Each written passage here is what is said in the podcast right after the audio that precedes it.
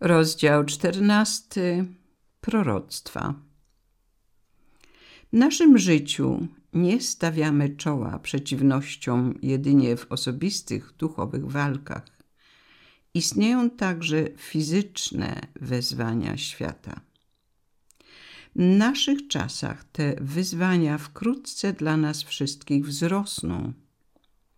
Zostało mi ujawnione i wielu innym, że ziemia będzie cierpieć z powodu naszych grzechów. Posłańcy Boga i sam Bóg ostrzegają nas, prosząc, abyśmy się zmienili, zanim będzie za późno. Jego celem jest przywrócenie nam poprawnego myślenia, pobudzając nas do podejmowania właściwych decyzji, abyśmy mogli uniknąć lub przynajmniej zmniejszyć przyszłe nieszczęścia.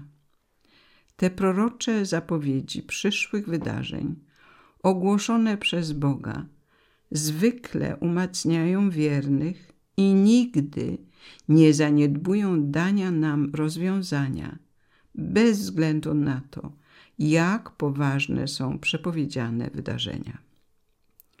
Przez te wszystkie lata mojej misji rozwiązania, które Bóg oferował poprzez orędzia, były zawsze takie same wobec każdego z nas indywidualnie. Zmieńcie wasze serce i okażcie skruchę. A co do Kościoła?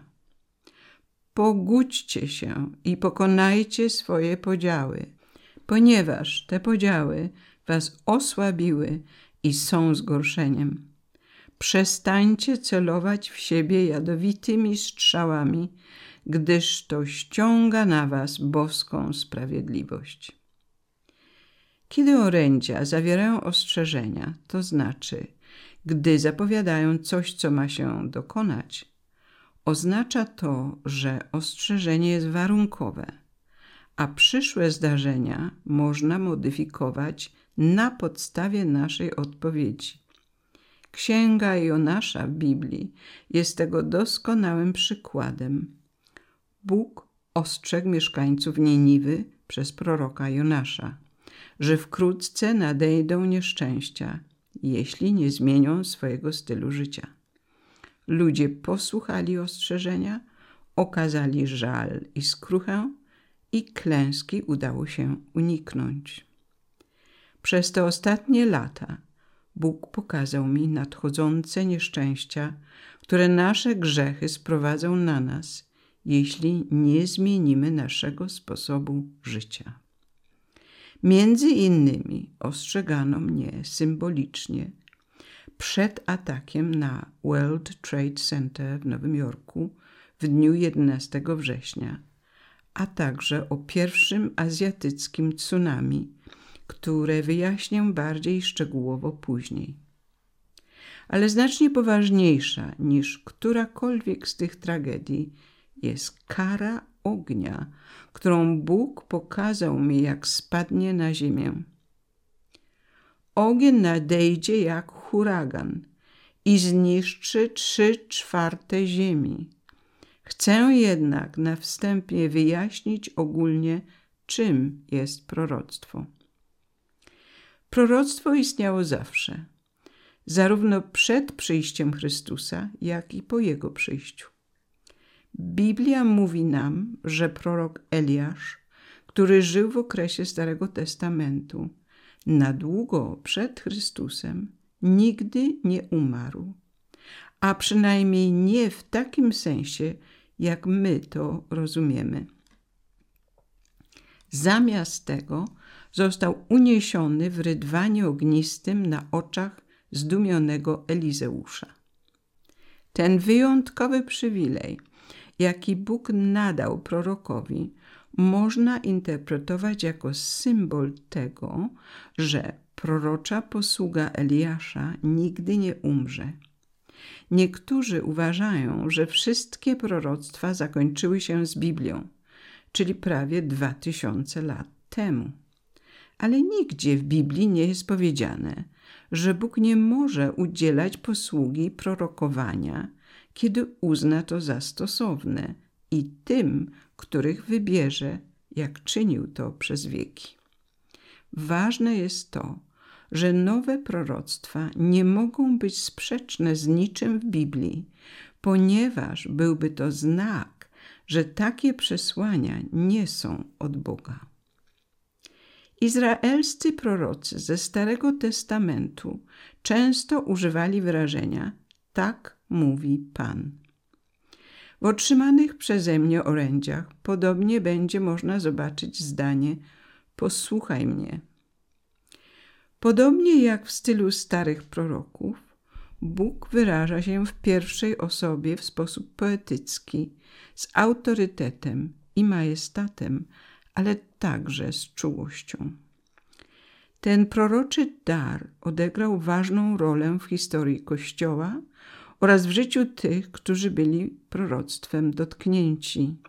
Ten dar, który jest wymieniony w Biblii jako jeden z głównych darów Ducha Świętego, ma również tendencję do wywoływania negatywnych reakcji ze strony hierarchii kościelnej, ponieważ Bóg wielokrotnie wysyła orędzia napominające duchownych za ich zaniedbywanie obowiązków powierzonych im przez Boga.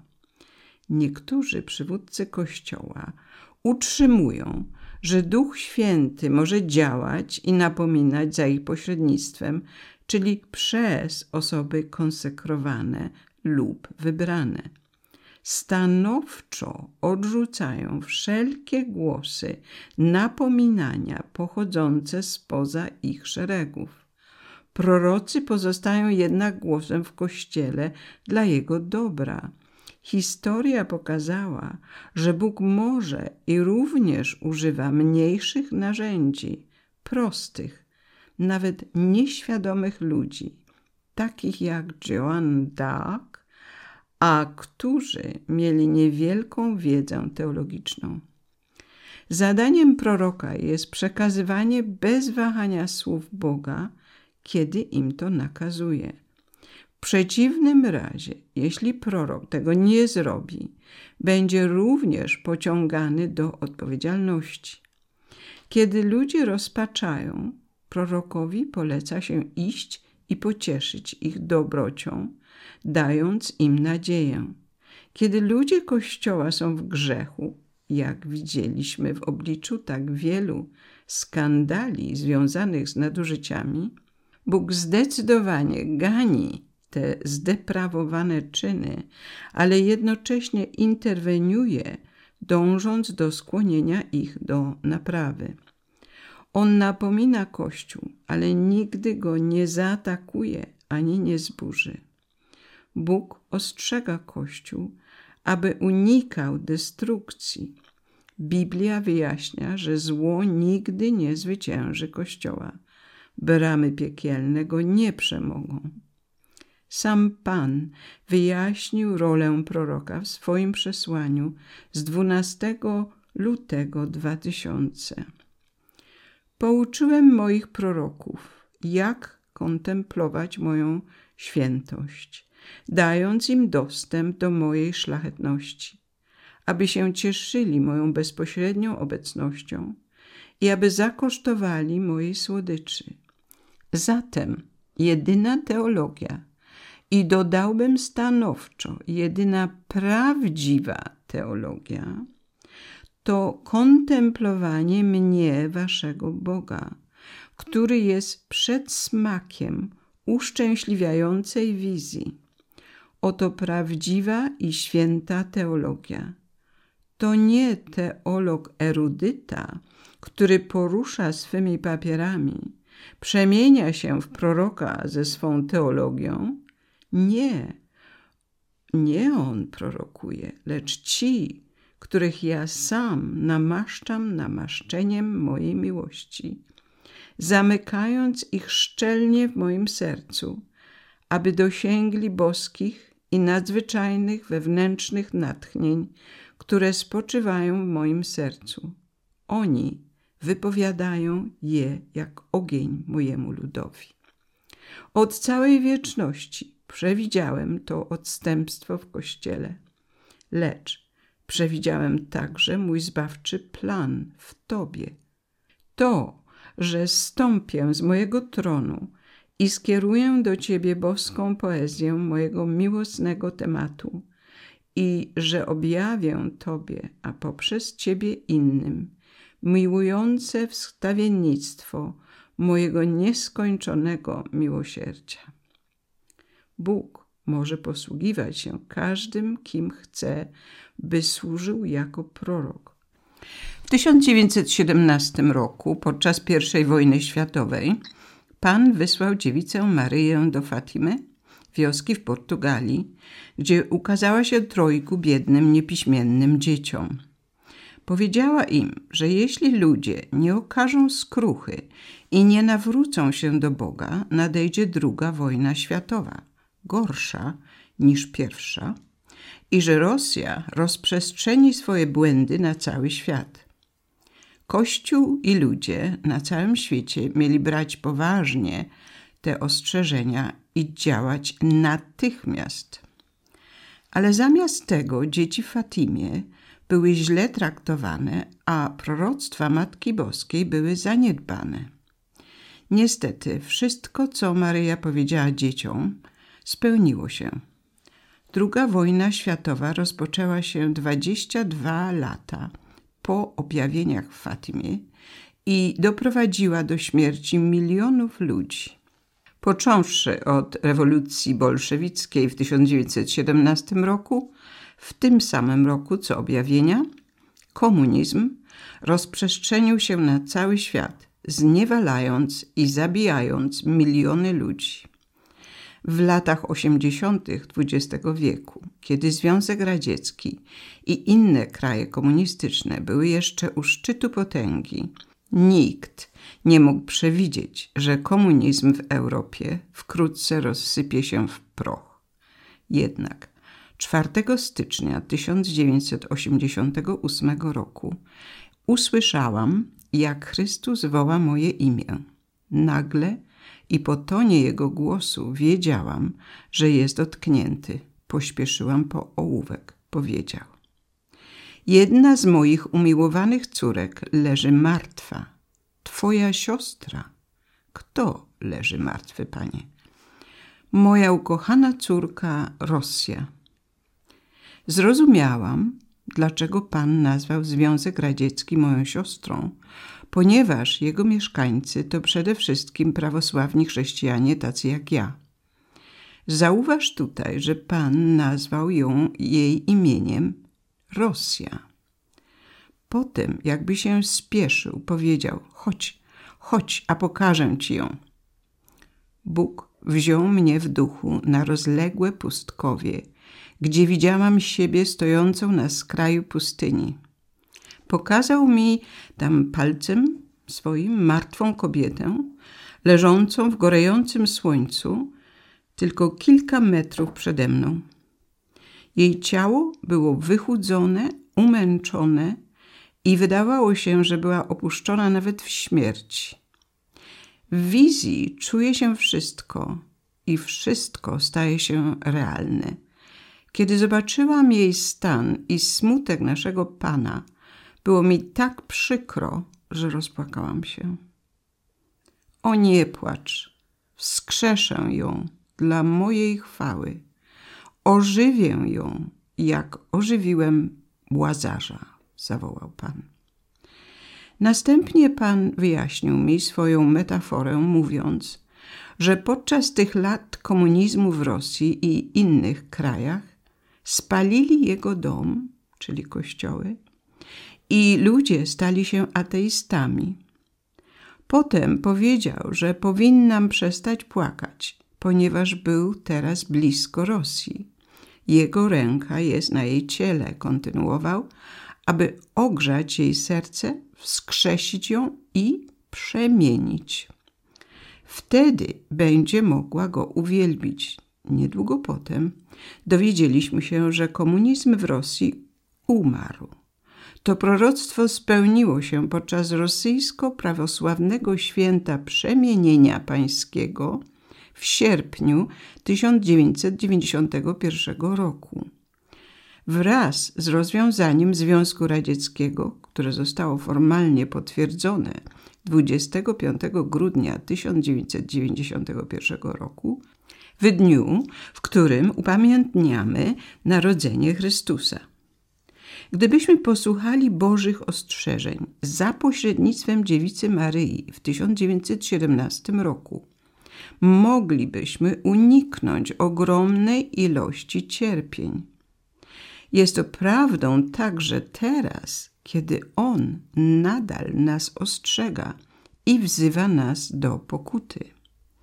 Otrzymałam wiele innych proroctw o powrocie Rosji do Boga, ale najbardziej uderzyło mnie proroctwo o tym, że Rosja powstanie jako kraj, który będzie wielbił Boga bardziej niż jakikolwiek inny naród i że stanie na czele wielu narodów.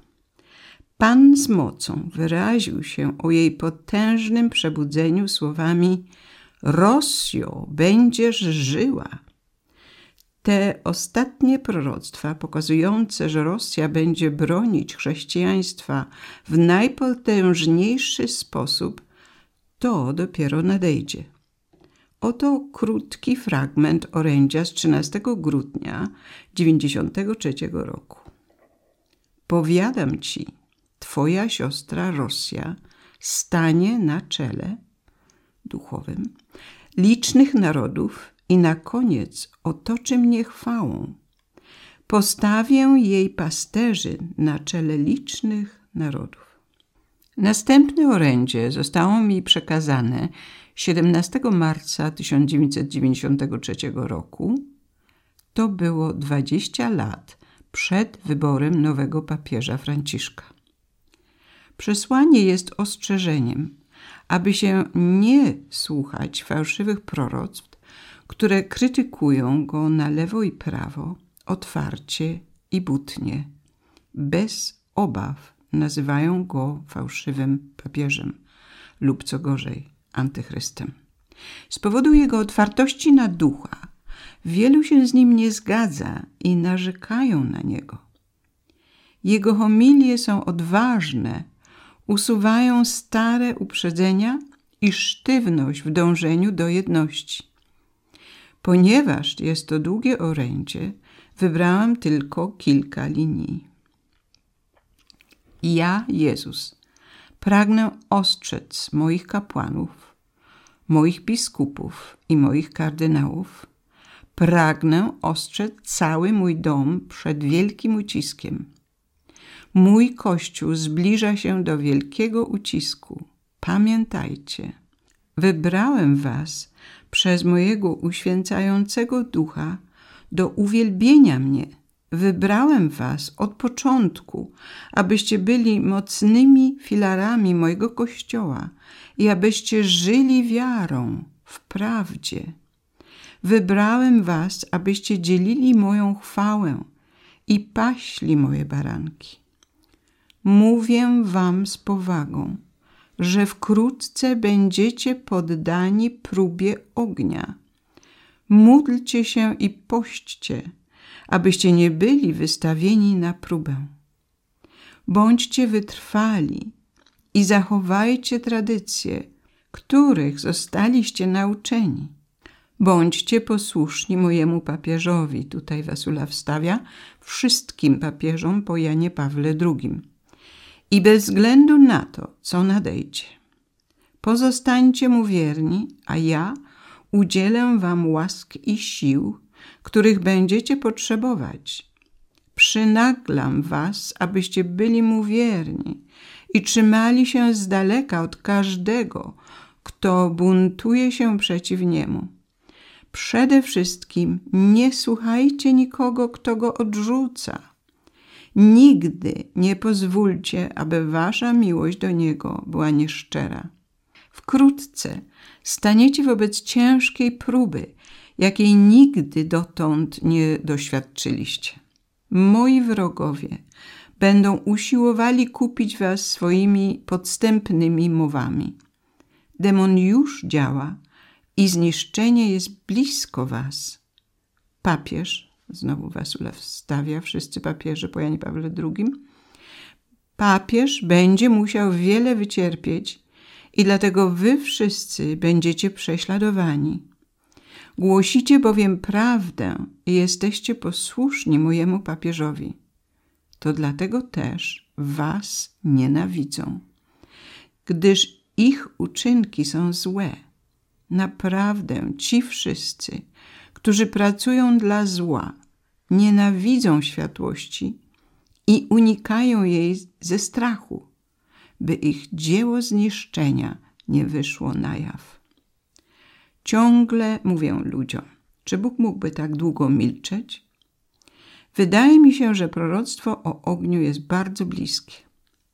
Pierwsze proroctwo o karze ognia zostało mi dane w wizji 1 września 87 roku. Zostałam wezwana przez Boga. Wasulo, dam ci wizję wznoszącą cię do mnie. Pokażę ci, jak pojawi się niebo. Niebo zostało mi pokazane. Wyglądało jak każda noc z gwiazdami. Potem się zmieniło. Zamiast gwiazd zaczęło pojawiać się coś innego, coś groźnego. Widziałam coś, co przypominało plamy farby, jak na palecie malarza. Ale jeden kolor dominował nad innymi, przewyższając wszystkie inne. Była to szkarłatna czerwień. Stawała się coraz gęstsza, jak drożdże wylewające się na nas z góry. To proroctwo odnosi się do przyszłości. Otrzymujemy ostrzeżenia i czas na zmianę naszych serc. Gęsta czerwona farba mogła być lawą lub ogniem. To proroctwo zostało rozszerzone o dalsze wyjaśnienia od Boga, które można przeczytać poniżej.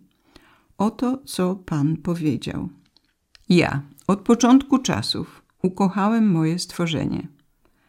Powołałem je jednak też do istnienia, aby i ono mnie kochało i mnie uznało za swego Boga.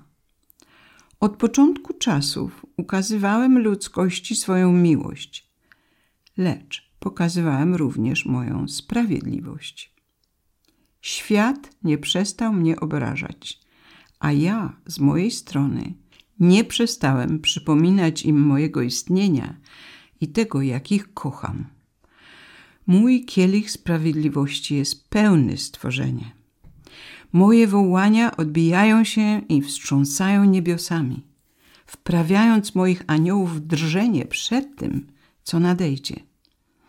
Jestem Bogiem sprawiedliwości i moje oczy są zmęczone patrzeniem na obłudę, ateizm, niemoralność. Moje stworzenie stało się w swym upadku powtórzeniem tego, czym była Sodoma. Wstrząsnę was moją sprawiedliwością, jak wstrząsnąłem mieszkańcami Sodomy. Nawróćcie się stworzenia, zanim przyjdę. Pan w swoim miłosierdziu nie chce nas karać, dlatego przychodzi, by przywrócić nas do zdrowia. Pytanie brzmi, czy wiemy, że potrzebujemy lekarza? Czy w ogóle rozpoznajemy i doceniamy Jego miłosierdzie? 4 maja 1988 roku Bóg dał mi kolejną wizję kary ognia, która sprawiła, że zadrżałam. Widziałam siebie stojącą na dworze, gdy nagle powiał silny, ognisty, trujący i śmiercionośny wiatr. Ogarnął przyrodę. Kiedy dosięgnął drzew, natychmiast zmarły i wyschły spalone.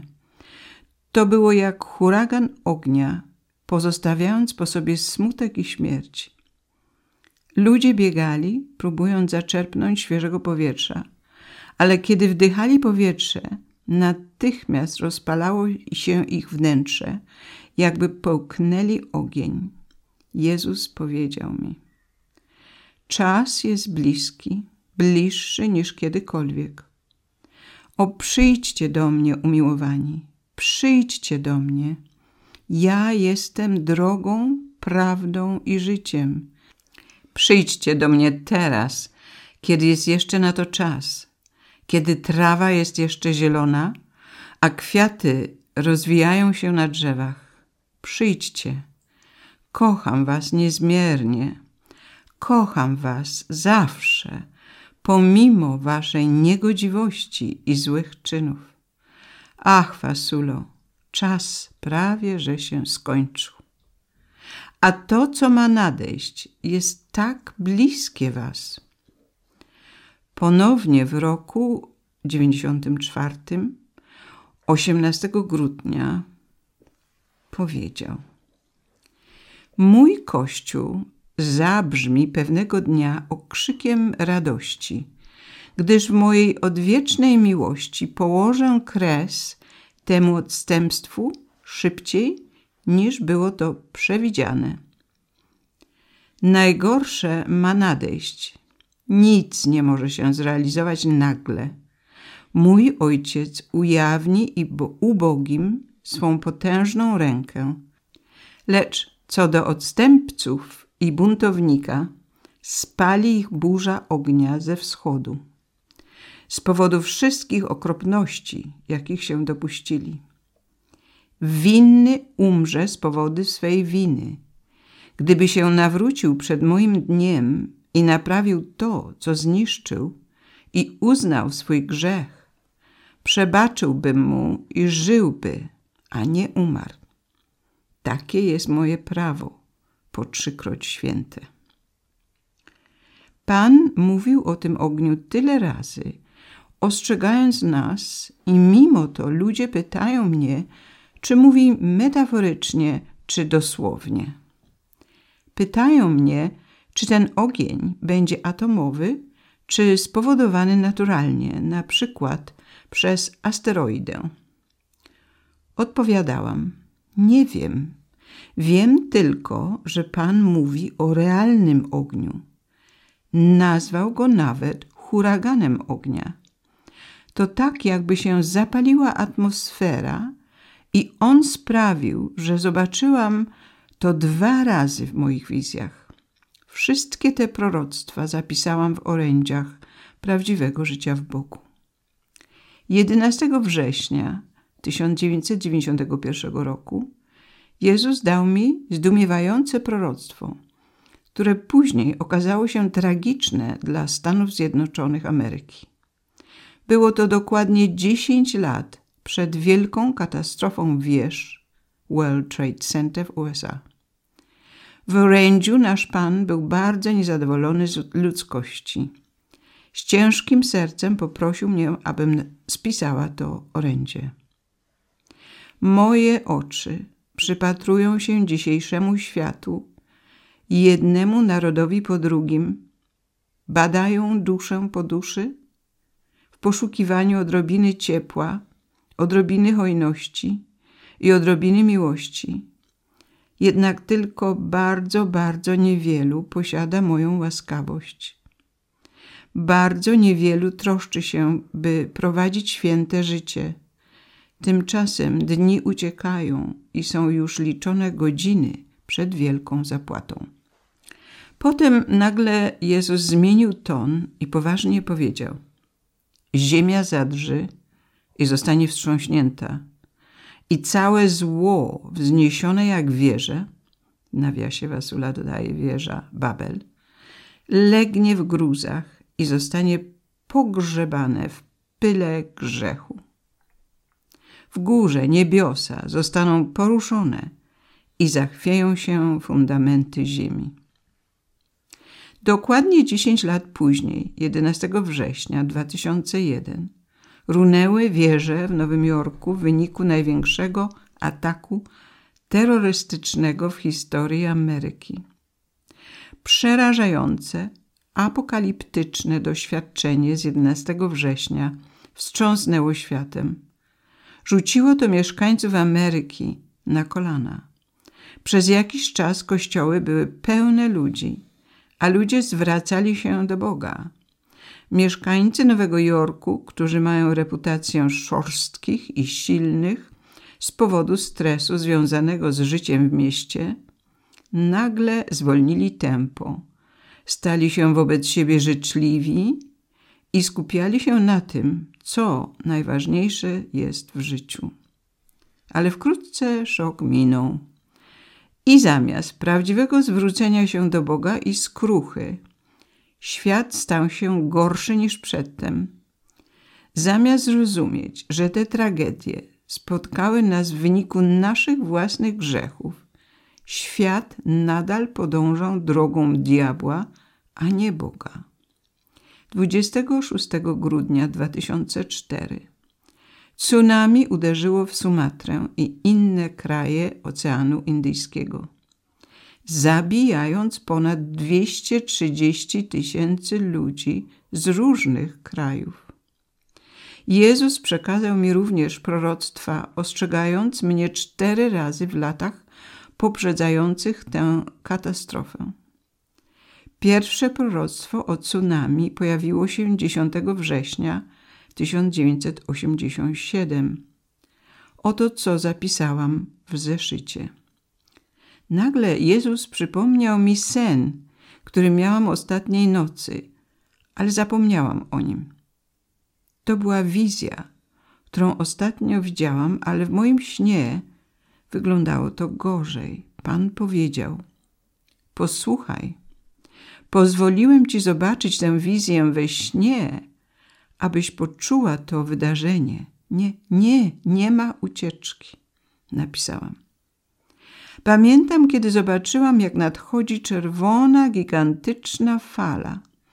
Próbowałam uciec i ukryć się, wiedząc, że to niemożliwe.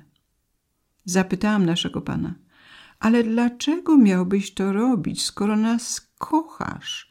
Dlaczego? Odpowiedział. Jestem znany jako Bóg miłości, ale także Bóg sprawiedliwości. Zapytałam, co możemy zrobić, aby to zatrzymać? Bóg odpowiedział: Od Was wszystkich wymagane są ogromne akty wynagrodzenia. Jednocząc się i będąc jednym, kochając mnie, wierząc we mnie, wierząc w moje boskie dzieła, bo ja zawsze jestem wśród Was.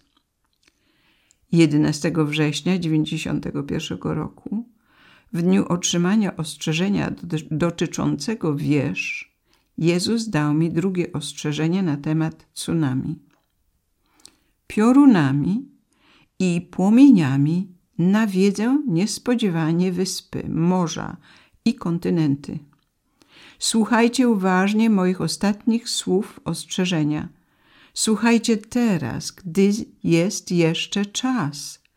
Czytajcie nasze orędzia i kiedy niebo mówi, powstrzymujcie się od lekceważenia i głuchoty.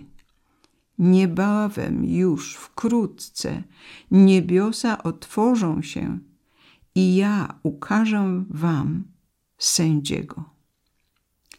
Następnie 24 grudnia 1991 roku, w Wigilię Bożego Narodzenia, otrzymałam trzecie ostrzeżenie.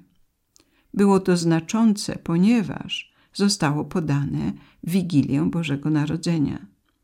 Zrozumiałam, że Jezus był bardzo niezadowolony ze sposobu, w jaki chrześcijanie świętowali Boże Narodzenie. Podczas gdy powinni pójść do kościoła i czcić Jego święte imię, wielu Boże Narodzenie traktuje jako święto wypoczynku i konsumpcji. Obrażając Chrystusa, przywiązując większą wagę do ozdabiania choinek, wymiany prezentów i obiadania się aż do niestrawności, zamiast wychwalać Jezusa i oddawać Bogu cześć za Jego narodziny. Chrystus powiedział, że wróg powoli, ale konsekwentnie pracuje nad zniszczeniem Jego imienia. Już od kilku lat kartki świąteczne zaczęły pomijać imię Chrystusa. Dziś na nich jest napisane pozdrowienia sezonowe i podobne pod pretekstem, żeby nie obrażać innych religii. Tak jakby ktoś był naprawdę obrażony, gdy chrześcijanie praktykują to, w co wierzą i zachowują Chrystusa w święte Boże Narodzenie. Jest wiele wysiłków, aby usunąć imię Jezusa ze społeczeństwa. Wysiłki te są częścią diabelskiej próby wyeliminowania imienia Jezusa z naszych umysłów. Ludzie pytają mnie, gdzie jest Antychryst i kiedy on nadejdzie? Moja odpowiedź brzmi: On już działa wśród nas, starając się wyeliminować Chrystusa z naszego świata. To dlatego ostrzeżenie Chrystusa z, roku 91, 24 grudnia brzmiało następująco. Dzisiaj przybywam z warunkami pokoju i posłaniem miłości. Lecz ziemia bluźni udzielanemu przeze mnie pokojowi. W czasie tej wigilii mojego narodzenia wyśmiewa się i kpi sobie z miłości, którą daję. Ludzkość święci te dni bez mojego świętego imienia.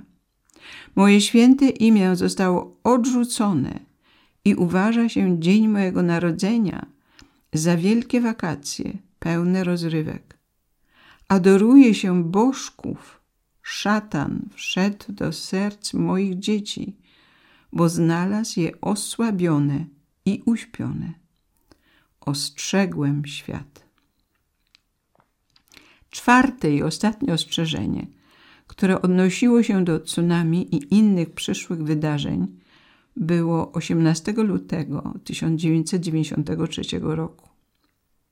Widzicie, nadchodzą dni, w których przygotowuję się do przybycia przez grom i ogień.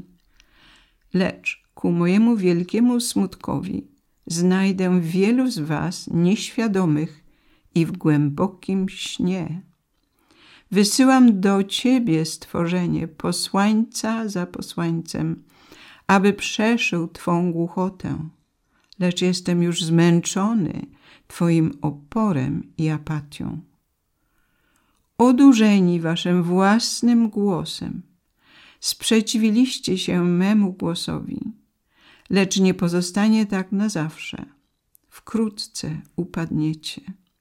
Mój Kościół jest w ruinie z powodu Waszego podzielenia się. Ziemia zostanie wstrząśnięta i jak spadająca gwiazda zadrży w posadach, usuwając ze swych miejsc góry i wyspy. Całe narody zostaną unicestwione. Niebo zniknie jak zwój pergaminu. Tu jest odnośnik do Apokalipsy 6:14. Jak widziałaś to w swojej wizji, córko, tutaj 21 lipca 90 rok. Wielka agonia nadejdzie na wszystkich mieszkańców, a biada niewierzącym. Posłuchaj mnie. Jeśli ludzie mówią ci dziś, ach, żyjący będzie miał litość nad nami, Twoje proroctwa nie pochodzą od Boga, lecz z Twego własnego umysłu. Powiedz im. Choć mówi się o Was, że żyjecie, jesteście umarli.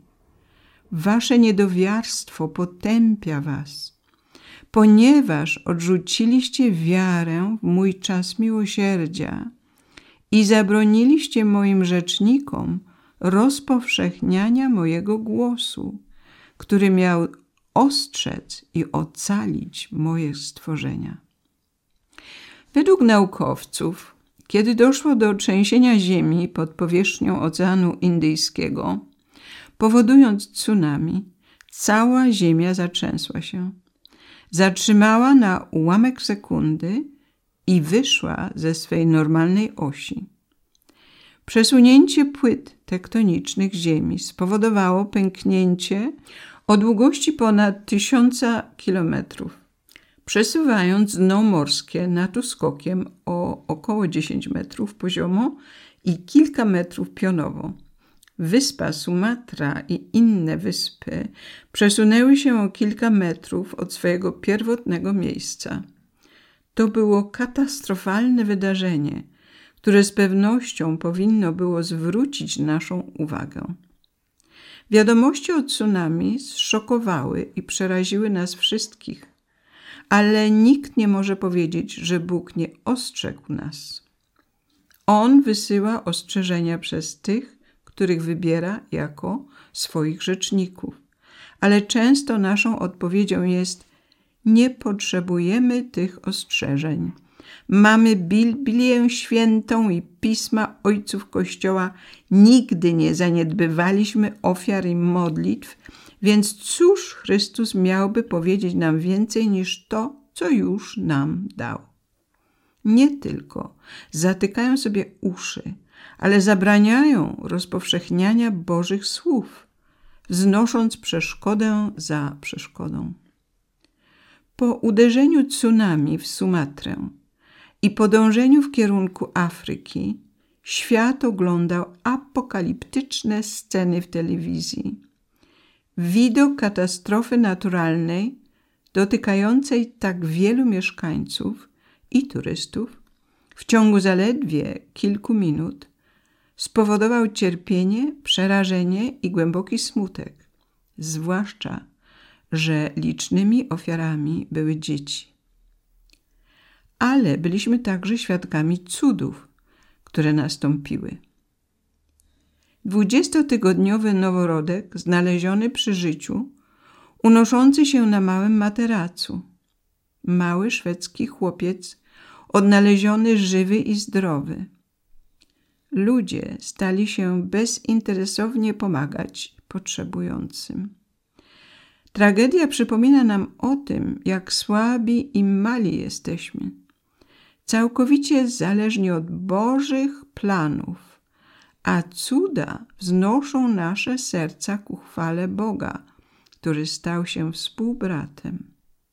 Ale niestety, kiedy dotyka nas nieszczęście tak wielkie i z tak wielką liczbą niewinnych ofiar, niektórzy ludzie natychmiast obwiniają Boga, a nie grzeszną ludzkość. Dla wielu będzie to jedyny raz, kiedy przypomną sobie Boga, mówiąc o nim w gniewie, obrażając go jeszcze bardziej. Słyszycie, jak mówią. Jeśli Bóg jest dobry, jak mógł pozwolić na takie rzeczy? Jednocześnie ból i smutek czasami powodują, że ludzie mówią rzeczy bez zastanowienia. Te tragedie, jakkolwiek są okropne, mogą być okazją do łaski ale gdybyśmy tylko posłuchali Bożych ostrzeżeń, niektórych z nich można by całkowicie zapobiec. W tym samym proroctwie z 18 lutego 1993 roku Bóg mówił także o godzinie ciemności, która nadejdzie na ziemię, jeśli nie zmienimy naszych serc i nie powrócimy do Niego. Szósta pieczęć właśnie jest otwierana – i zostaniecie wszyscy pogrążeni w ciemności. Nie będzie więcej oświetlenia, gdyż dym buchający z czeluści będzie jak dym z ogromnego pieca, taki, że słońce i niebo pogrążą się w tej ciemności. Przygniotę was do ziemi, żeby wam przypomnieć, że nie jesteście lepsi od żmii będziecie się dławić i dusić waszymi grzechami. Gdy nadejdzie godzina ciemności, ukażę wam wasze własne wnętrze. Przenicuję zupełnie wnętrze waszych dusz.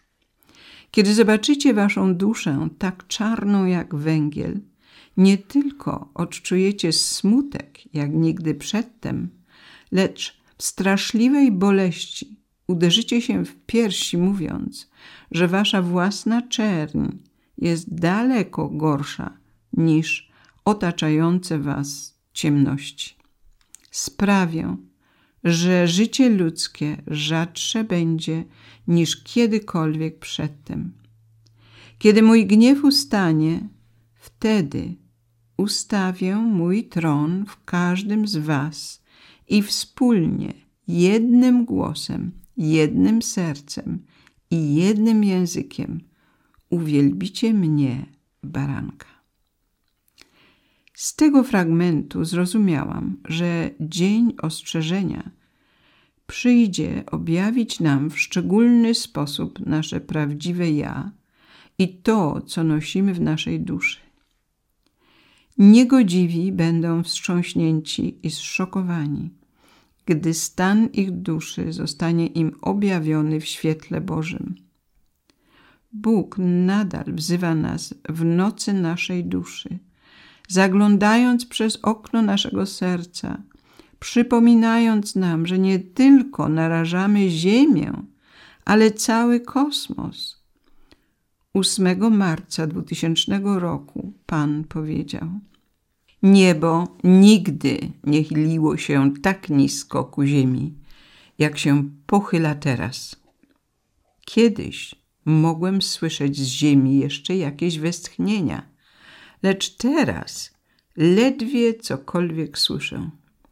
To dlatego ogarnia mnie litość nad Tobą, pokolenie. Od tych zwłok dochodzi mnie jedynie głos mówiący tonem chełpliwym. Spójrzcie, mogę żyć na pustyni jak pelikan. Mogę żyć na ruinach jak zawodząca sowa. Mogę żyć bez Boga, gdyż potrafię czynić lepiej niż Bóg. 7 lutego 2002 roku Bóg dał następujące ostrzeżenie dla Stanów Zjednoczonych i całego świata. Wasz naród rządzi się prawami całkowicie niezgodnymi z całym moim prawem miłości, które różni się od waszego systemu obcych praw. Na mocy tych praw popełnia się zbrodnie tak haniebne, że zagrażają nie tylko Ziemi, lecz również stabilności całego kosmosu. Dziś z wysoka z żalem patrzę, ile jeszcze waszych planów zwróci się przeciwko wam. Świat spożywa już owoce swojego biegu prowokującego przyrodę do konwulsyjnego buntu, który ściąga na was klęski naturalne i sam siebie dusi z powodu waszych knowań. Dałem wam znak już przed wieloma laty, ale tylko niewielu to zauważyło. Oczyszczenie, które spada na ciebie teraz jak plaga pokolenie, przyciągnie wielu do mnie. Ci zaś, którzy wzgardzili moimi ostrzeżeniami, powrócą do mnie w swej rozpaczy. Cały świat rozpada się teraz swoim źle. Jak na ironię świat pragnie pokoju, ale nasze grzechy powstrzymują nas od jego osiągnięcia. 30 września 2002 roku Pan powiedział mi: Ci, którzy stają wyprężeni na trybunach, ogłaszając pokój, a w jakiż to sposób, jaką drogą wprowadzą pokój między sobą, skoro sami przekraczają moje przykazania i są w stanie wojny ze mną? Kiedy Jezus przyszedł do mnie w latach osiemdziesiątych, ostrzegał nas nawet wtedy, że kielich Ojca już się wypełnia. Wiele razy mówił, że prowokujemy Jego sprawiedliwość, która ściągnie na nas karę ognia. Wtedy było to jednak warunkowe.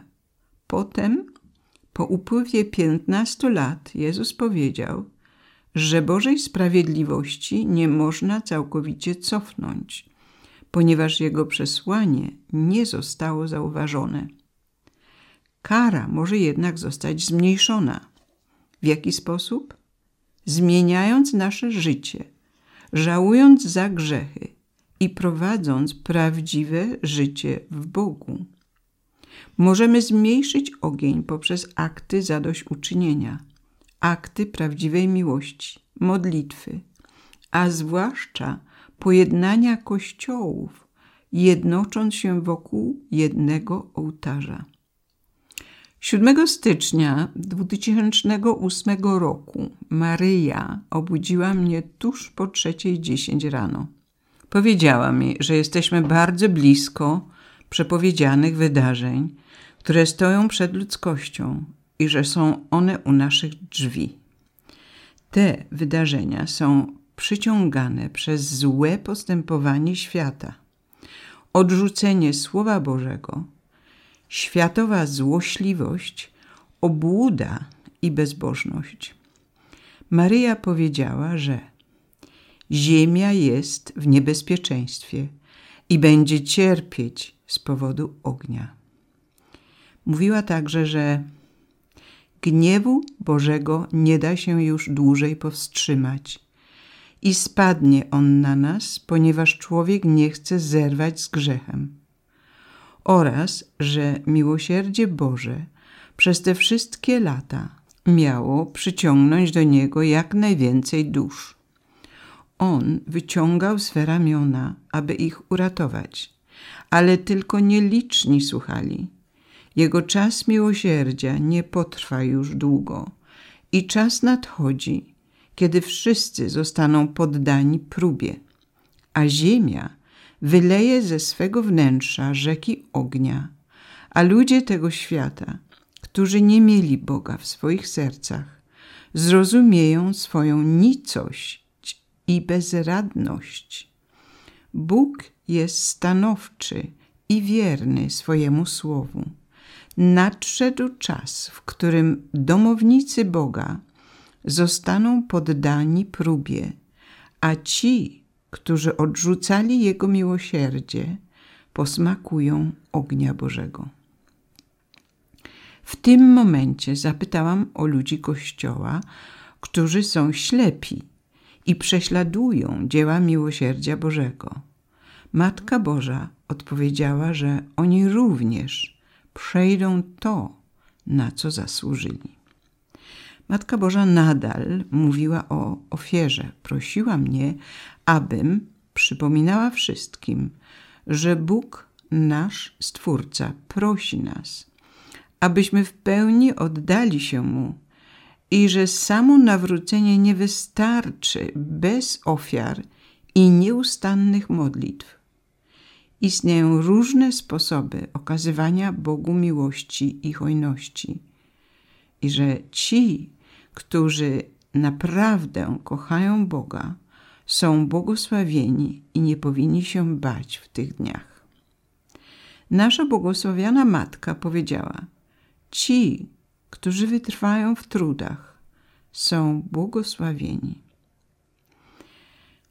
Ona jest zadowolona ze wszystkich kapłanów, którzy dzielą się dziełami Boga i je rozszerzają. Powinni pozostać w ufności, ponieważ otrzymali specjalne łaski od Ducha Bożego i że dzięki Duchowi umocnili się w Panu i Jego planie zbawienia. Pani powiedziała – Chrystus udziela im swego pokoju.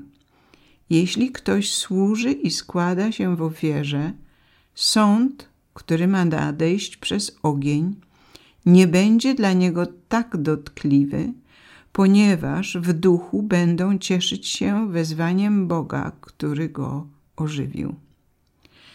Nasza Pani powiedziała: Wielu upadło, ale wielu zostanie podniesionych. Wielu nie otrzymało Słowa Bożego w swoich sercach i wystąpili przeciwko danemu im Słowu. To są główne treści, jakie Matka Boża przekazała swoim orędziu.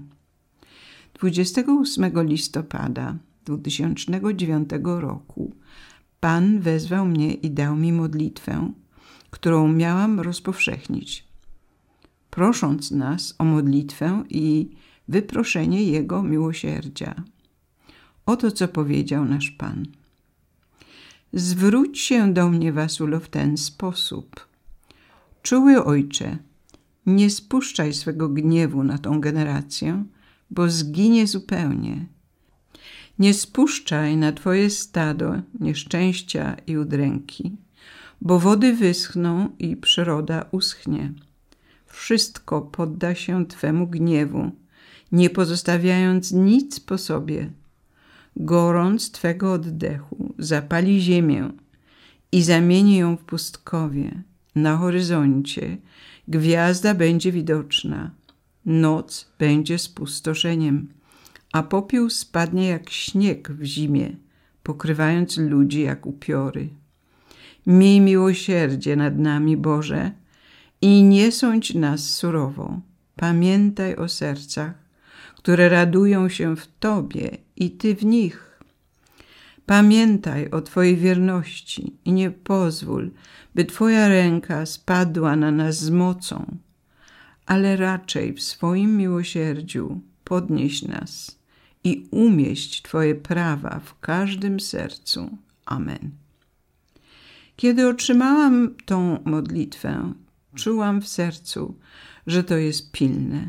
Zdania ponad horyzontem będzie widoczna gwiazda, noc zostanie spustoszona, a popioły spadną jak śnieg zimą, pokrywając Twój lud niczym zjawy. Uderzyły mnie szczególnie, gdy to usłyszałam, ponieważ Jezus zmienił ton i stał się bardzo poważny. Tak więc z pomocą innych wysłaliśmy tę modlitwę na cały świat i wszystkie grupy modlitewne odmawiały ją nieustannie. Cztery miesiące później, 20 marca 2010 roku, wulkan Eyjafjallajökull na Islandii wybuchł i wywołał ogromną chmurę popiołu. Region wokół tego wulkanu został ewakuowany.